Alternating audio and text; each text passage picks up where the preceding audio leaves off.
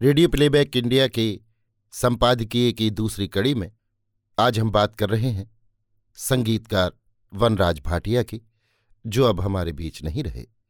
संगीतकार वनराज भाटिया को याद करते हुए लता सुरगाथा के लेखक यतीन्द्र मिश्रा लिखते हैं, लीजेंड थे वे। कुमार शाहनी की तरंग में उनका लता मंगेशकर की आवाज़ में कंपोज किया और रघुवीर सहाय का लिखा, बरसे घन प्रियतम आवरे संग सो जाओ। मास्टरपीस है। यूट्यूब पर उपलब्ध है। किस तरह एक जटिल धुन और तीन रागों का संयोजन लता जी की गायकी में शिखर पर पहुँचता है। ये अकेला गीत था, जिसे लता मंगेशकर ने रिकॉर्ड करने के बाद सुनने की ख्वाहिश संगीतकार से व्यक्त की थी, क्योंकि अमूमन वे कभी गीत रिकॉर्ड करने के बाद उसे सुनना पसंद नहीं करती थीं। वनराज भाटिया का काम बहुत अलग और मानीखेज रहा है। आप भूमिका में तुम्हारे बिना जीना लगे घर में और घट घट में राम रमैया सुन लें या मम्मो का हज़ार बार रुके हम। सरदारी बेगम का सदाबहार, राह में बिछी हैं पलकें आओ कि कंपोजिशन से उलझें। हर जगह लीक से हटा हुआ ये फनकार गजब ढाता है। फिर मंडी का शमशीर बहे न मांग गजब को सुनना या निशांत की सुरीली अभिव्यक्ति, पिया बाज प्याला पिया जाए न। सब एक से एक बढ़कर कंपोजिशंस के उदाहरण हैं। ऐसा ही किस्सा लेखक सुजय चटर्जी ने भी शेयर किया है। शशि कपूर की 1978 की फ़िल्म जुनून में वनराज भाटिया संगीत दे रहे थे।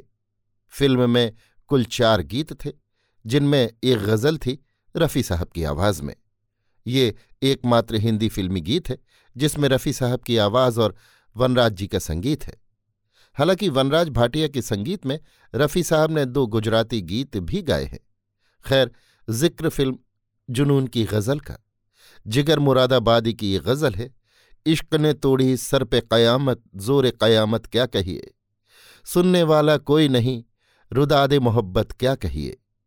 विविध भारती के सरगम के सितारी कार्यक्रम में तेरह दिसंबर 2007 के दिन प्रसारित वनराज भाटिया जी के एक साक्षात्कार में इस गीत से जुड़ा एक रोचक किस्सा पता चला। हुआ यूँ कि इस गज़ल की रिहर्सल हुई बिना साजों के।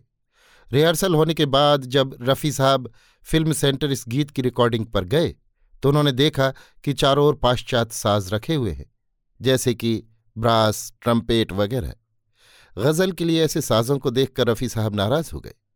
गज़ल के लिए इस तरह के अरेंजमेंट को देखकर हैरान रह गए और इसे गाने से साफ़ इनकार कर दिया। वनराज जी घबरा गए कि अब क्या किया जाए। उन्होंने उत्तम सिंह को पूरी बात बताई, जो इस गीत को कंडक्ट कर रहे थे। तब उत्तम सिंह ने रफ़ी साहब से बात की, उन्हें समझाया, आश्वस्त किया।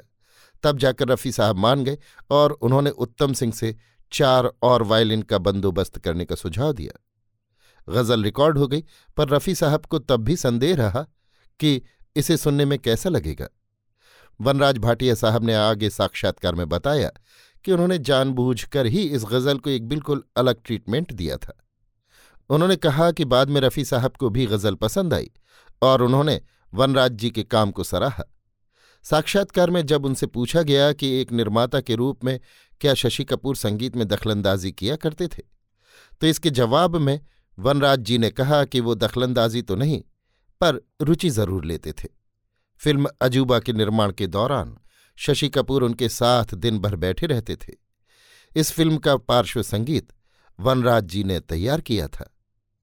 संगीतकार वनराज भाटिया के सृजन पर चित्रपट संगीत के गहन शोधकर्ता, पत्रकार और समीक्षक भाई रविराज का ये लेख पढ़ा जाना चाहिए।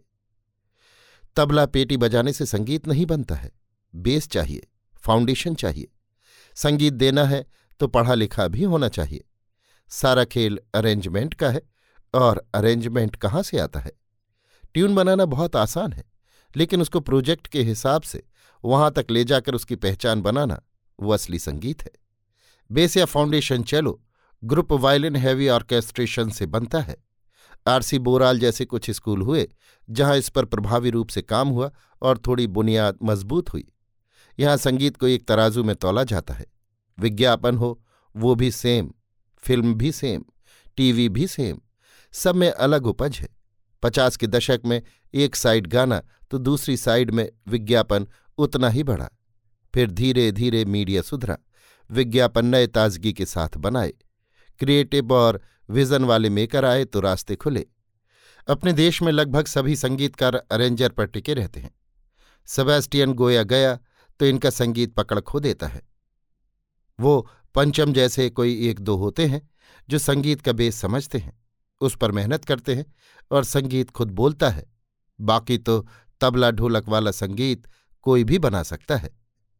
आप तबला ढोलक बजाओगे तो कुछ न कुछ तो निकलेगा ही। लेकिन प्रोजेक्ट को संगीत देना है तो प्रोजेक्ट को पूरा समझकर, उसके बेस तक जाके वो रिचनेस निकाल के लाना, उसके लिए संगीत सीखने, समझने और उसी ढंग से अरेंज कर सामने रखने की ज़रूरत है। यूपी से या पंजाब से आकर कोई संगीत नहीं लाता है। वो गाना बनाता है बस। मेरा संगीत भूमिका में अलग है, सरदारी बेगम में अलग है। तमस के बैकग्राउंड के लिए सारी संगीत समझ निकालनी पड़ी। भारत एक खोज दस्तावेज़ है तो संगीत ने भी दस्तावेज़ बनकर छाप छोड़ी है। मेरा संगीत अपनी पहचान बनाने में, अपने अलग अंदाज को जीने में सफल रहा है तो अच्छा है। मैंने कभी समझौते नहीं किए। यूके फ्रांस और ऑस्ट्रिया जाकर संगीत समझा। हिंदुस्तानी शास्त्रीय संगीत सीखने के बाद वेस्टर्न क्लासिकल को भी मिलाकर उसे प्रेजेंट किया। जो काम किया, कभी पैसा आएगा कि नहीं, ये सोचकर नहीं किया। एक एक पीस का खुद अरेंजमेंट किया। बड़ी मेहनत की, तब वनराज भाटिया का संगीत बना। पिता आनंद जी भाटिया कपड़ों के व्यापार में थे। मुझे संगीत लग गया। बाहर पढ़ने जाने की जिद की। लोगों ने ये भी बोला कि आने के बाद चौपाटी पर चने बेचेगा। पर धुन थी। पिता ने छह महीने का खर्च उठाने का जिम्मा लिया। बाकी मेरी किस्मत और लगन। स्कॉलरशिप आई। देश में आकर दिल्ली यूनिवर्सिटी में 1960 से 1965 तक म्यूजिकोलॉजिस्ट की असफल नौकरी की। मुंबई के एलिफिंस्टन कॉलेज से स्नातक करने के बाद मैंने लंदन और पेरिस में पश्चिमी शास्त्रीय संगीत का प्रशिक्षण लिया। वतन वापसी के बाद विज्ञापन जगत से जुड़ा और छह हज़ार से ज़्यादा विज्ञापन जिंगल के लिए काम किया। ऐसे ही विज्ञापन फ़िल्मों से मेरे मित्र श्याम बेनेगल और गोविंद नेहलानी आगे बढ़कर समानांतर सिनेमा बनाने लगे तो अंकुर, भूमिका, मंडी, जुनून, कलयुग में काफ़ी काम किया। कॉमर्शियल फ़िल्म के बैकग्राउंड भी किए। भारतीय शास्त्रीय संगीत के साथ पश्चिमी शैली का मिश्रण कर अनूठा संगीत दिया। अपर्णा सेन की छत्तीस चौरंगी लैन और कुंदन शाह के जाने भी दो यारों का भी संगीत बना। गोविंद नेहलानी के धारावाहिक तमस के लिए सर्वश्रेष्ठ संगीत का राष्ट्रीय पुरस्कार और संगीत नाटक अकादमी सम्मान भी मिला। 2012 में भारत का चौथा शीर्ष असैन्य सम्मान पद्मश्री से नवाजा गया। मेरी ज़िंदगी सिमटी हुई है। अच्छा खाओ, पियो, चैन से जियो। थोड़ा नुकसान भी हुआ स्टॉक मार्केट में। इससे अभी मदद मांगना पड़ता है। वनराज जी की याददाश्त कुछ बरस पहले तक बहुत ही तीक्ष्ण रही, जब भी मिलते पुराने किस्से याद दिलाते, संगीत की दुनिया में अलग थलग सी पहचान बना गए। एक बार फिर हम और आप हैं लॉकडाउन में, और फिर एक बार हम शहरों से श्रमिकों का पलायन देख रहे हैं।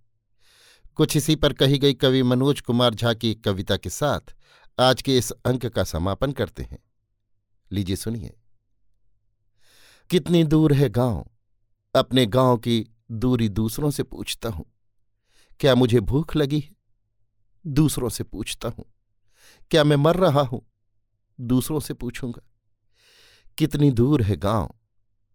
कहाँ से आ गए ऐसे कटीले पेड़? इतने नुकीले पत्थर? इतने हिंस्र पशु?